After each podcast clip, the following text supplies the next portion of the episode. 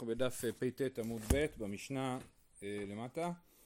אומרת המשנה, שני גיטין ושתי כתובות גובה שתי כתובות. אה, אישה אה, באה לבעלה, בעצם באה לבית הדין ומוציאה שני, שני גיטין ושתי כתובות. מה שאומר בעצם שהוא בעצם התחתן איתה פעמיים והתגרש איתה פעמיים, התגרש ממנה פעמיים. והיא אומרת, אתה כתבת לי כתובה נפרדת על כל נישואין ולכן מגיע לי שתי כתובות והיא באמת גובה שתי כתובות.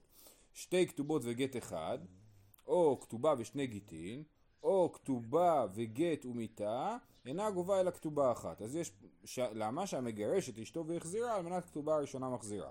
זאת אומרת, מקרה ראשון זה מקרה של שתי כתובות וגט אחד, אז אנחנו מניחים שיש פה בעצם, היה, היו נשואים פעם אחת, הוא כתב לה כתובה אחת, ואז הוא כאילו תיקן את הכתובה או משהו כזה, הוא כתב לה כתובה נוספת, אז זה לא בא בשביל להגיד אני מוסיף לך עוד כתובה, אלא להחליף את הכתובה, או משהו כזה, אנחנו גם נראה בגמרא.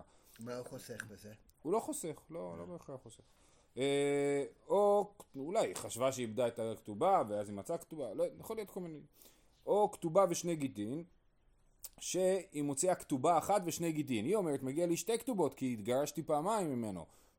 ועל זה אומרת הגמרא, המשנה, אה, שהמגרש את אשתו והחזירה על מנת כתובה הראשונה מחזירה. כן? יש לנו כלל כזה שאדם שגירש את אשתו ומחזיר אותה, אה, אה, הוא בעצם עדיין, הכתובה הראשונה עדיין, עדיין בתוקף, ולכן הוא לא כתב לה עוד כתובה, אז לכן לא מגיע לה שתי כתובות, אלא רק כתובה אחת.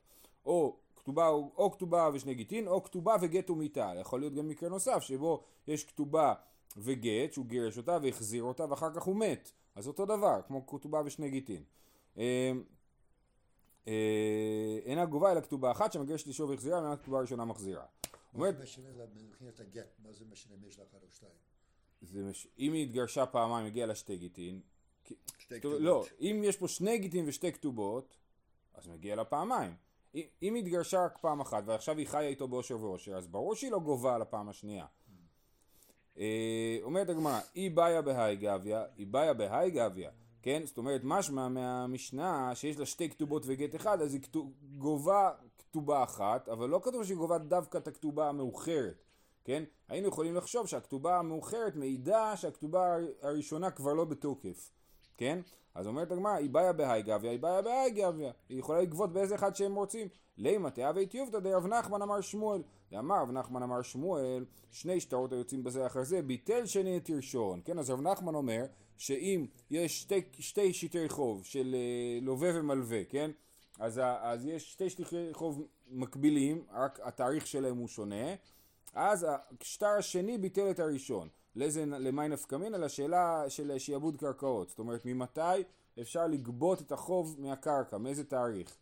אם, אם יש לי שטר ראשון מאלף אה, חשוון ושטר שני מאלף אה, כסלו, ובין אלף חשוון לאלף כסלו אני מכרתי קרקע, אז עכשיו המלווה לא יוכל לגבות את הקרקע שמכרתי כי השטר השני הוא השטר שבתוקף, השטר מאלף כסלו, ולכן הוא לא יוכל לגבות את החוב הזה. אמ, בכל אופן זאת, זאת שיטת רב נחמן, אז מה, שהוא חושב שהכתובה אה, השנייה מבטלת את הכתובה הראשונה, וזה לא כמו שכתוב במשנה שהוא יכולה לגבות כתובה ומשמע איזה כתובה שהיא רוצה. למה זה מבטל? הרי אה, יש תאריך מוקדם. כן, אז, אז השאלה, כאילו אנחנו מנסים להבין למה בעצם כתבו פה שתי כתובות, כן?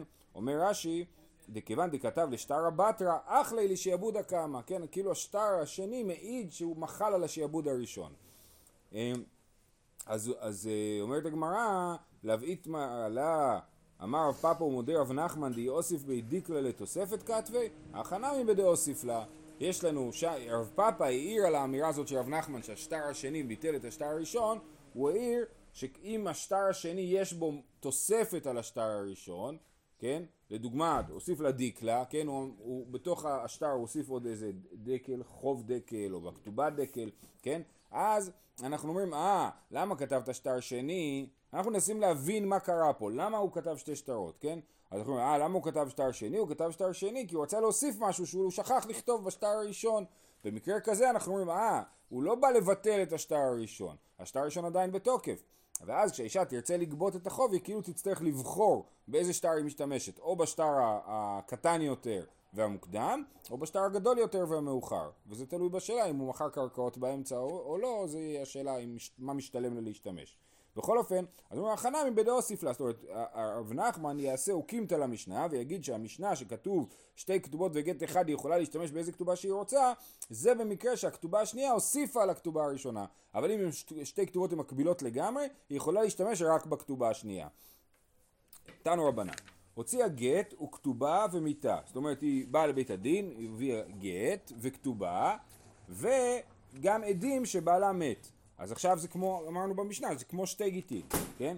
עכשיו, הגמרא אומרת שזה, הברייתא הזאת בעצם אומרת לנו שמה שכתוב במשנה זה יותר מורכב. אם גט קודם לכתובה, גובה שתי כתובות. כתובה קודמת לגט, אינה גובה אלא כתובה אחת. אז ככה, אם, עכשיו אנחנו צריכים לבדוק את התאריכים על השטרות האלה. אם הגט קודם לכתובה, זאת אומרת שהכתובה הזאת נכתבה אחרי הגירושין, זאת אומרת היא שייכת לנישואים השניים. עכשיו בטוח שבנישואים הראשונים היה כתובה, זה למדנו במשנה שעברה שאמרנו שאם היא יוצא הגט ואין כתובה אז היא גובה כתובה, כי אנחנו מניחים ש... שתמיד יש כתובה. אז אם הגט קודם לכתובה, אז אני אומר, יש לי פה גט שיש עליו כנראה כתובה שאין לנו, לא הגיע לידינו, ואז יש לי פה עוד כתובה ששייכת לנישואים השניים, והנישואים השניים הבעל מת, אז היא גובה את הכתובה גם מהנישואים השניים. אז מה שכתוב שהיא כתובה רק כתובה אחת, זה במקרה שהגט הוא מוקד... הכתובה מוקדמת לגט. אבל אם הגט מוקדם לכתובה, אז היא גובה שתי כתובות. זה כאילו הציעה שתי כתובות, כן? אם גט קודם לכתובה, גובה שתי כתובות, כתובה קודמת לגט, אינה גובה אלא כתובה אחת. שהמגרש את אשתו והחזירה, על מנת הכתובה הראשונה החזירה. זאת אומרת, אם הכתובה קודמת לגט, אז זה כתובה מהנישואים הראשונים.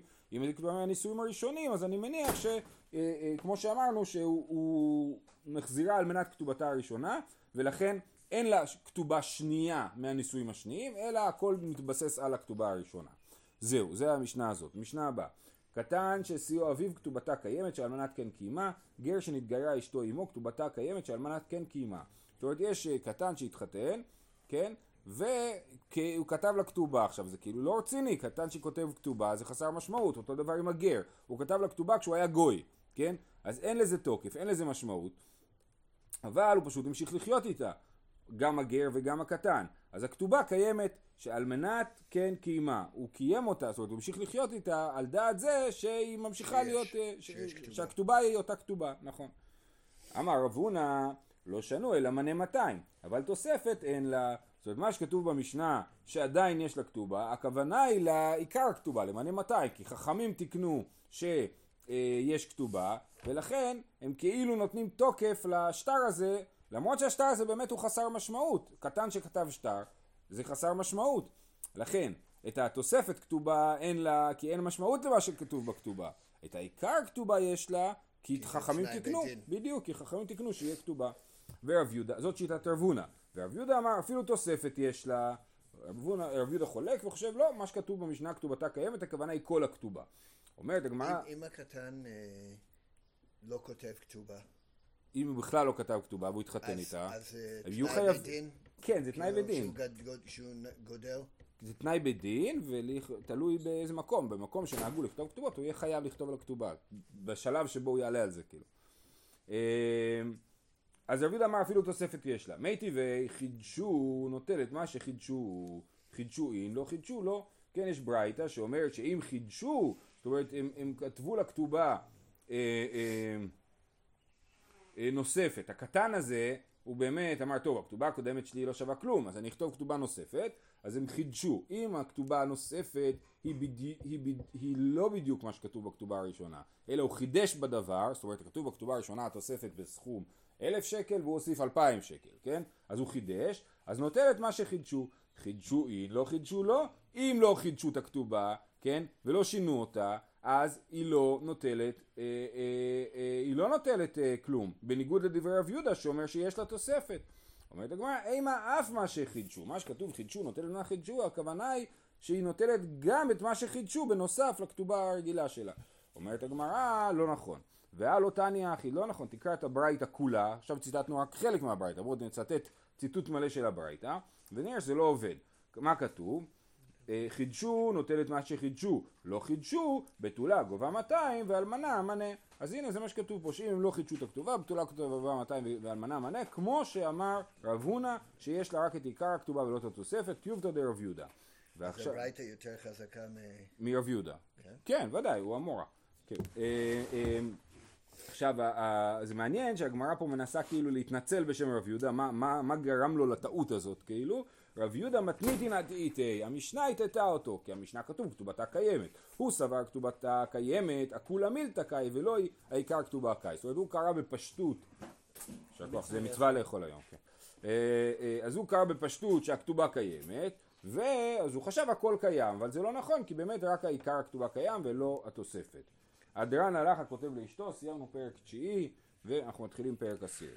מי שהיה נשוי שתי נשים ומת, הראשונה קודמת לשנייה, ויורשי הראשונה קודמים ליורשי השנייה. אדם היה נשוי לשתי נשים, והוא נפטר, ועכשיו באים לגבות את הכתובה. הנשים חיות עדיין, נכון? כשאישה חיה, היא גובה את כתובתה. ולכן, האישה הראשונה שהתחתן איתה, וזה לא משנה אם היו נשואות במקביל, לא, זה כן משנה, סליחה. אה, לא משנה. אה, אה, כן, אם היו נשואות במקביל או לא, בכל אופן, נגיד ששתי הנשים נשואות במקביל לבעל, הבעל נפטר, אז האישה שהתחתנה קודם, היא גובה קודם. אם אין מספיק כסף לבעל, אז היא גובה קודם, והשנייה נדפקת, ומקבלת פחות מהכתובה שלה. זאת הראשון מקבל הכל, הכל מה שכתוב. כן, בכתובה קבל, קבל כתובה מלאה, כי, יש, כי, כי מה זה כתובה? כתובה זה שטר חוב משוכלל, כן? אז יש פה חוב, החוב הוא מתאריך זה כך וכך, מתאריך של החתונה, ולכן היא מקבלת ישר את כל החוב שלה. והשנייה התחתנה על דת כן? השנייה קיוותה שבעלה יהיה מליין כשהוא ימות, ויהיה מספיק כסף בשתי הכתובות. אבל לכאורה, אבל כן, כאילו, לכאורה היא... מחלה, זה כאילו סוג של מכירה. אפשר, אפשר לתפוס את זה ככה, אבל לא, חי... לא צריכים להגיע לזה, כאילו, זה פשוט הסמ... הכוח של הראשונה, הוא נותן לה כאילו את, ה... את הכוח לגבות. אין כזה דבר לחלק ביניהם. יש בהמשך, אנחנו נראה שמחלקים במקרים מסוימים. אה, עכשיו, זה היה מקרה ראשון. מקרה שני, נשא את הראשונה ומתה. נשא שנייה ומת הוא. זה מקרה מורכב. הוא התחתן עם אישה אחת, עם רחל, ואז רחל מתה. ואז הוא התחתן עם לאה, ואז הוא מת, ולאה עדיין בחיים. עכשיו, אז מה קורה פה? ללאה מגיע כתובה, כי לאה, בעלה מת, מגיע לה כתובה. ולרחל, ליורשים של רחל, לבנים של רחל, שהם גם בנים של אותו אבא, כן? מגיע מה שנקרא כתובת בנים דכרין. אני אזכיר לנו מה זה כתובת בנים דכרין, למדנו את זה. אבל למה לא כתובה רגילה? כי, כי, כי כתובה מקבלים כשה, כשהבעל מת, רק כן. כשהבעל מת והיא נשארת לבד היא צריכה כתובה, אבל אם, אם היא מתה מה פתאום, להפך בעלה יורשה, אבל תקנו חכמים כתובת בנים דכרין, כמו שלמדנו, שהבנים של, של האישה הזאת, הבנים של האישה הזאת, לפני שיתחילו לחלק את הירושה, קודם כל יקבלו את הסכום המקביל לכתובת אימם, ואחרי זה יחלקו את הירושה. כן? למה? אמרנו שהמטרה של הדבר הזה הייתה, אני אזכיר לנו, שעל מנת שהסבא, כאילו, האבא של האישה, יכתוב נד- נדוניה גדולה לאישה, כי הוא יגיד, "מ- בסופו של דבר זה יגיע לנכדים שלי. אז לכן, אני לא, אני מוכן אה, לשפוך כן, כסף. אז, אה, אה, אז נשא את הראשונה ומתה, ועכשיו, ונשא שנייה ומת הוא. שנייה ויורשיה. עכשיו יכול להיות שהאישה השנייה מתה אחרי כמה ימים, כאילו, כן? אבל עדיין, ברגע שהוא מת, היא כבר מגיעה לכתובה. אז לה מגיעה כתובה, וליורשים של האישה הראשונה מגיעה כתובת בנין דכרין. ואני אזכיר לנו עוד עניין, שאנחנו נגיע אליו תכף, שכתובת בנין דכרין אנחנו לוקחים רק אם יש מותר כתובה. רק אם יש מותר. זאת אומרת, אם הכסף של הנפטר לא מספיק לחלק, נגיד שהוא היה נשוי לשתי, מקרה רגיל, לא המקרה שלנו, היה נשוי לשתי נשים, הוא מת, אה, סליחה, אה, שתי אנשים מתו, כן? ואז הוא מת, אז היורשים מתחלקים בנכסים, נכון? הבנים שלו מהאישה הראשונה, הבנים שלו מהאישה השנייה. עכשיו מה אנחנו אומרים? אם יש לו הרבה כסף, אז קודם הבנים מהאישה הראשונה יקבלו את הכתובה של אמא שלהם. הבנים מהאישה השנייה יקבלו את הכתובה של אמא שלהם, ומה שיישאר יחלקו בדיני ירושה רגילה. כי צריך מותר דינר. אם יש דינר אחד מיותר, זאת אומרת מעבר לסכום של שתי הכתובות, אז עושים את הכתובת בנין דכרין. אבל אם אין מותר דינר, זאת אומרת הסכום. סכום הנכסים הוא פחות משתי הכתובות, לא עושים כתובת בנין דכרין ומחלקים את זה בירושה רגילה. כל זה כבר למדנו, אני בטוח שאתם יודעים את זה, אני רק מזכיר. אמ, אז נשא את הראשונה ומתה, נשא שנייה ומת הוא, שנייה ויורשיה קודמים ליורשי ראשונה. מדובר במצב שבו יש אה, אה, אה, כסף מצומצם, נכסים מצומצמים, אז קודם כל האישה השנייה גובה את כתובתה, כי האישה הזאת בחיים, אפילו אם היא מתה, היא הייתה בחיים כשבעלה מת. אז קודם כל יש פה חוב של הנכסה, שחל על נכסי הבעל. החוב הזה הוא הכתובה של האישה השנייה. האישה הראשונה זה לא חוב, כתובת בנין דיכרין זה דרך לחלק ירושה, זה לא חוב. ולכן קודם כל מפרעים את החוב, ואחרי זה אם יישאר כסף, גם האישה, יורשי האישה הראשונה גם יקבלו אה, אה, את שלהם. זה אה, עוד מורכב, נראה בגמרא. לגבי המקרה הראשון, אומרת הגמרא, מידה קטניה הראשונה קודמת לשנייה ולא קטניה הראשונה יש לה והשנייה אין לה. הרי מדובר, ברור שמדובר במקרה שבו, אה, אה, אמרנו, במקרה שבו אה, הוא מת ויש שתי, ש, אה, ש, שתי נשים, אז הראשונה קודמת לשנייה לגבות את הכתובה. למה? אמרנו כי השטר שלה קודם. אז אומרת הגמרא, לא כתוב פה שלראשונה יש ולשנייה אין, אלא כתוב שהראשונה קודמת לשנייה. מה, הם לומדים מזה? מלקטניה הראשונה קודמת לשנייה ולא קטניה הראשונה יש לה והשנייה אין לה, מכלל די קדמה שנייה ותפסה לא מפקינן מינה. אם באה אישה שנייה והיא אישה אלימה ותפסה את הכסף של הבעל לא נוכל, בית הדין לא יוכל להוציא ממנה את הכסף כי בעצם גם לה יש חוב פה והיא, יש לה כוח פה, כן? אלא מה, אנחנו אומרים מצד הסדר הטוב היה ראוי קודם לפרוע את החוב הראשון של האישה הראשונה ואחרי זה לפרוע את החוב השני אבל היא תפסה את זה, אין לנו כוח להוציא ממנה את הדבר הזה. זה נכון לגבי כל uh, חובות כאילו? אפילו... כן, הנה, הנה, זה בדיוק המשפט הבא. שמע מינה, בעל חוב מאוחר שקדם וגבה, מה שגבה, גבה. סימן שאם היו שתי בעלי חוב, זה בדיוק חוב. אם היו שתי בעלי חוב, והבעל חוב המאוחר יותר תפס את הכסף לפני בעל החוב המוקדם יותר, אז אין מה לעשות, לא מוציאים ממנו. אומרת הגמרא לא נכון, לא צריכים ללמוד ככה מהמשנה, אפשר לדקדק אחרת, לעולם אין מלאך. מה שגבה לא גבה, ובאמת בעל חוב השני שגבה יצטרך להחזיר את הכסף ולהביא את זה בעל החוב הראשון, אז למה כתוב קודמת, ומה היא קודמת לגמרי? כתוב קודמת לשנייה. מה זה קודמת לגמרי? כדתנן בן קודם לבת. כן, כתוב לגבי ירושה, שהבן קודם לבת לנחלה. נכון? מה זה יורש הבן קודם לבת? שהבת לא יורשת כלום, והבן יורש הכל, נכון? אז אפשר להבין שקודם, הכוונה היא קודם לחלוטין, ולא קודם במובן של סדר עדיפויות. אז אנחנו רואים, האישה הראשונה קודמת לגמרי לאישה השנייה, ולכן אם האישה השנייה תפסה את החוב, היא תצטרך להחזיר. זה, לא, זה דחוק בלשון. זה יותר דחוק בלשון, אני מסכים. אומרת הגמרא, אה, יפה. איכא דאמר, יש כאלה ששנו את, את כל הסוגיה הפוך, כן? מדלא קטני, אם קדמה שנייה ותפסה אין מוציאין מידה, מכלל די קדמה שנייה ותפסה מפקינן מינה. הגמרא אומרת עכשיו הפוך, היינו יכולים להגיד ככה, אם היה כתוב שאם השנייה תפסה לא מוציאים ממנה, אז היינו אומרים שאם השנייה תפסה לא מוציאים ממנה, אבל זה לא כתוב, סימן שכן מוציאים ממנה. שמע מינה, בעל חוב מאוחר שקדם וגבה, מה שגבה לא גבה. מזה נלמד שאם בעל החוב המאוחר גובה לפני בעל החוב המוקדם, אז מוציאים ממנו, מה שגבה לא גבה. אומרת הגמרא, לא, לא חייב מדקדק ככה. לעולם אם מלאך, מה שגבה, גבה.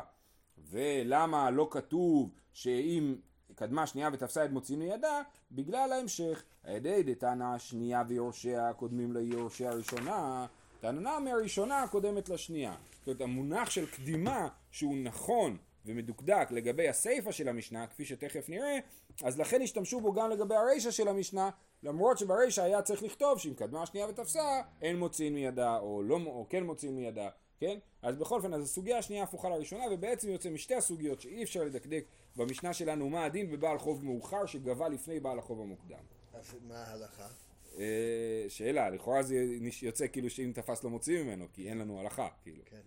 אה, כן. ובכן, הלאה. אה, נשא את הראשונה, שמע מינה תלת.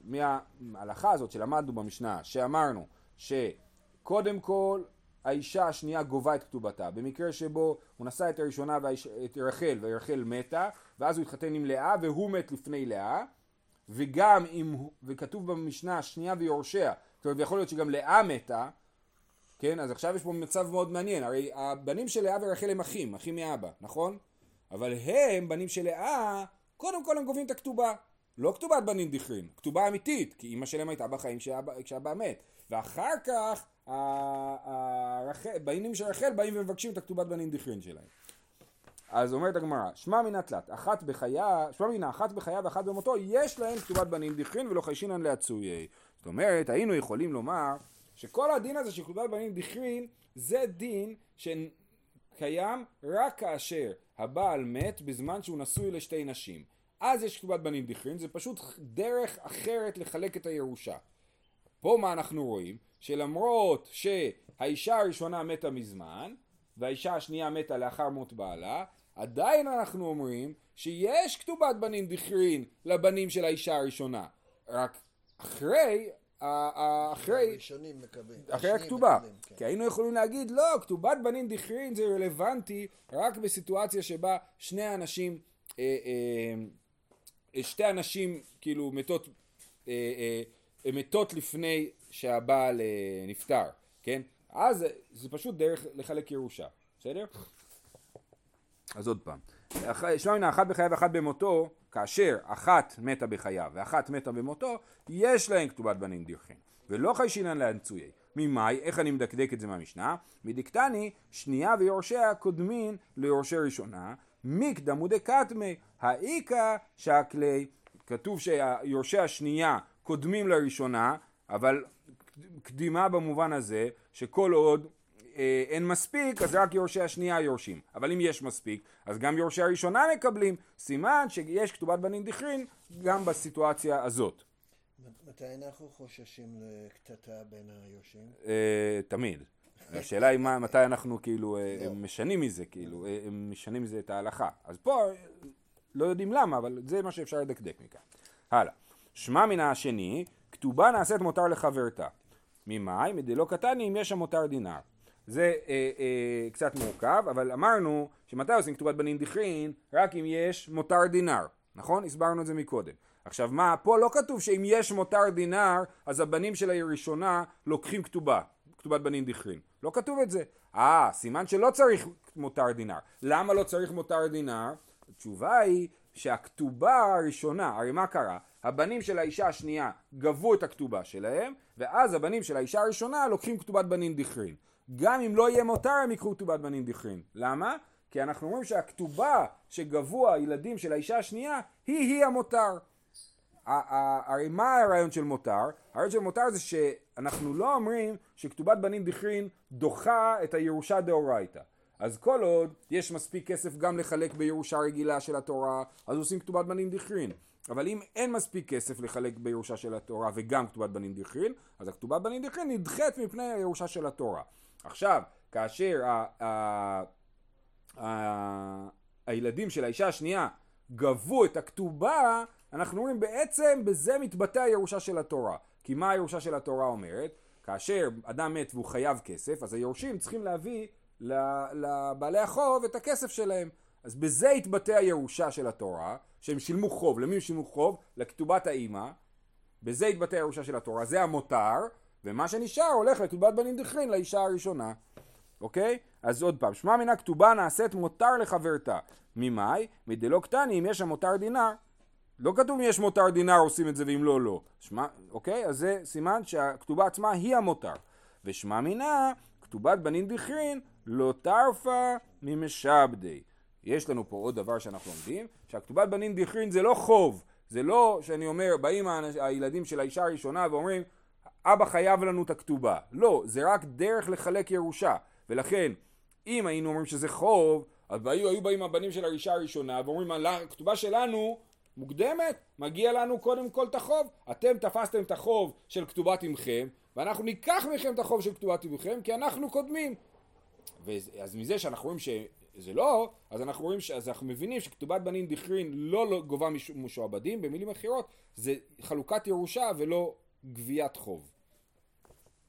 אמ, אה, שמע מן הכתובת בנין דכרין לא טרפה ממשעבדי, די סלקא דייטין טרפה ממשעבדי, ליתו בני ראשונה, ולטרפינו לבני שנייה. יישר כוח, אני מקווה שעד כאן שרדתם, כי זה רק מסתבך. אז אמרנו שלושה דברים שלמדנו מהמשנה שלנו. מהדין הראשון? מהדין השני במשנה, של, ש, שהאישה הראשונה מתה, ואחרי זה הבעל מת, ואז האישה השנייה מתה. מה תקיף רב אשי? ממאי? דילמה לעולם אימה לך, אחת בחייו ואחת במותו, אין להן כתובת בנין דכרין.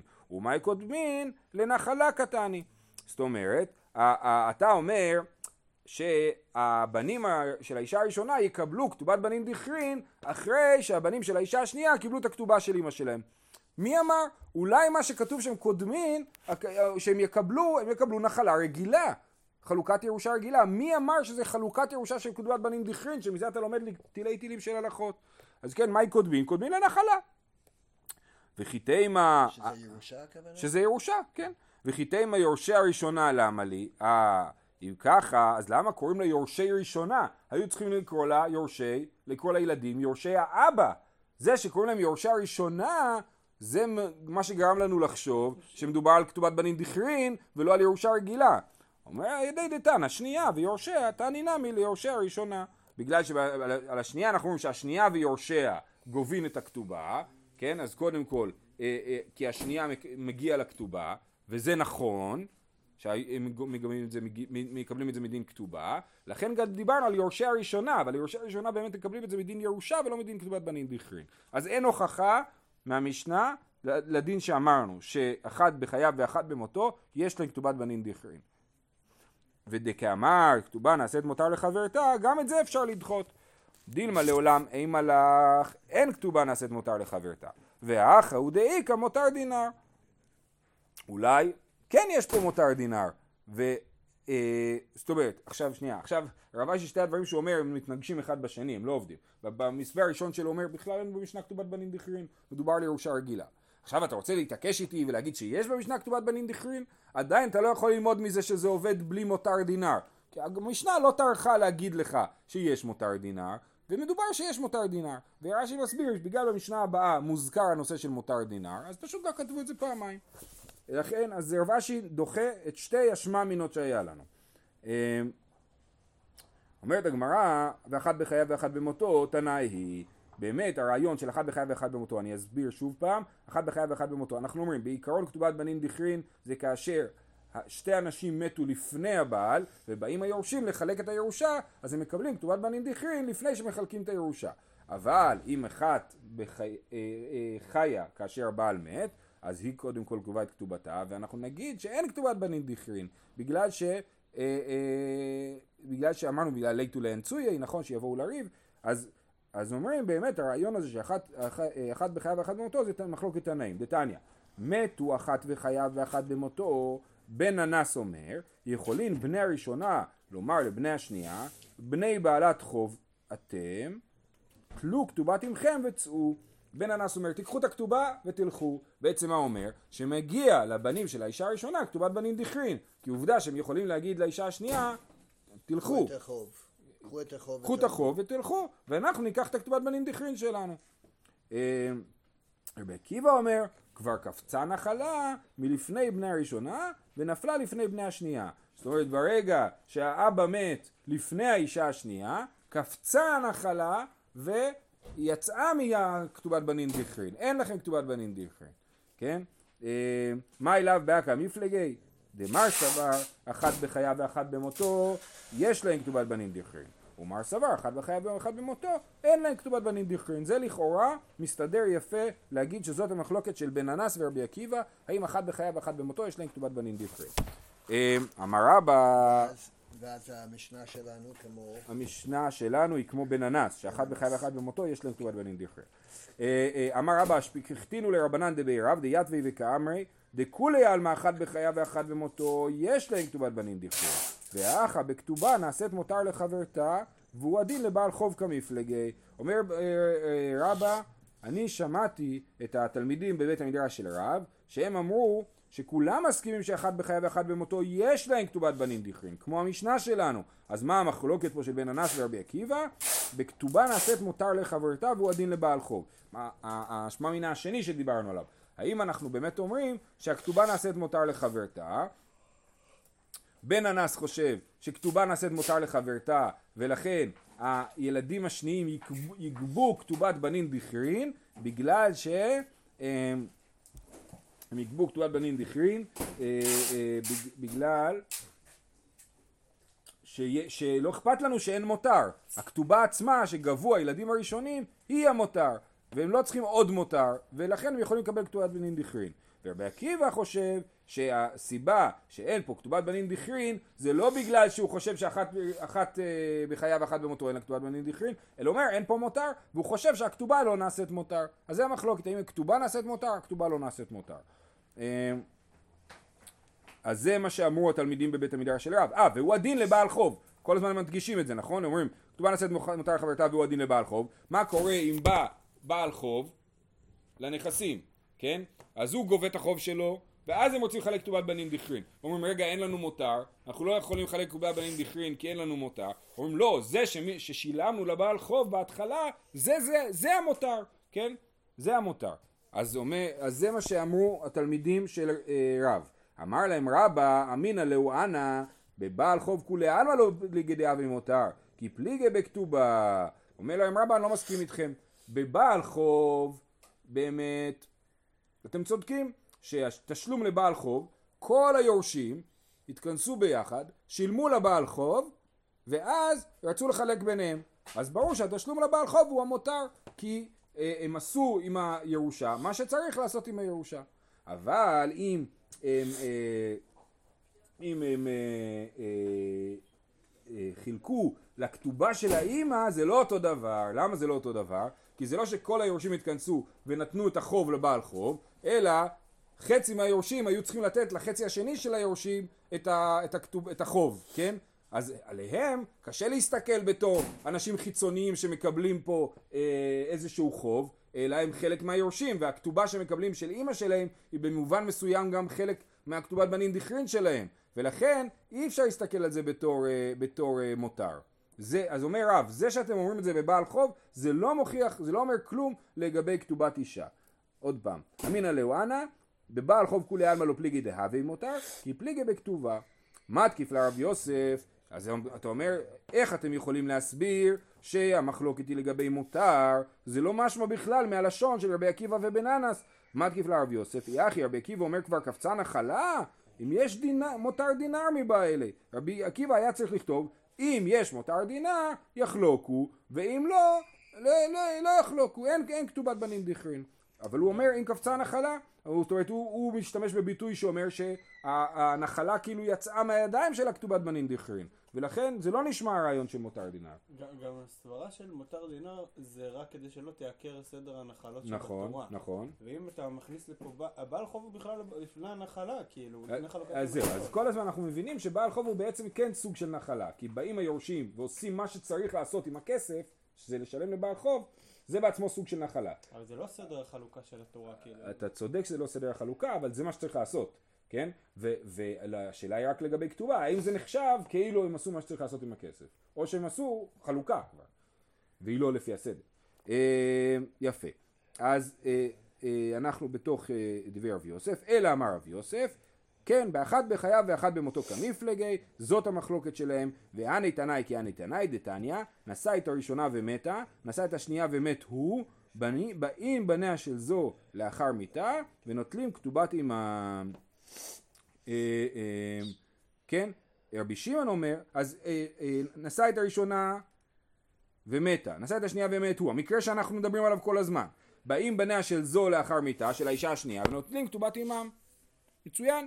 רבי שמעון אומר, אם יש מותר דינר, אלו נוטלים כתובת עמם, ואלו נותנים כתובת עמם, ואם לאו, חולקים בשווה. אז מה המחלוקת? מה אליו באקא מפלגי? דמר סבר, אחת בחייו ואחת במותו, יש להם כתובת בנין דכרין. ומר סבר, אחת בחייו ואחת במותו, אין להם כתובת בנין דכרין. אז פה אנחנו נעצור, רק נסביר. אמ, התנא קמא רק אומר שבאים הילדים הראשונים אה, של האישה השנייה וגובים את כתובת עמם הוא לא אומר מה קורה אחרי זה, סימן שהוא תופס ש... אה, אה, סימן שהוא תופס שאין כתובת בנים דכרין. ורק רבי שמעון אומר, אה, אם יש מותר, אז יש כתובת בנים דכרין וכולי. זאת אומרת שתנא קמא חושב שאין כתובת בנים דכרין, ורבי שמעון חושב שיש, והמחלוקת של הזאת, שמופיעה פה בשם תנא קמא ורבי שמעון, היא-היא מחלוקת רבי עקיבא בן אנס. כמו שכבר אמרנו, פשוט עכשיו זה מופיע בתור, תוך דיון של רבא ורב יוסף, ומקודם זה היה דיון של הגמרא בעצמה. זהו, שיהיה לכולם צום קל. שיש מותר? אפ-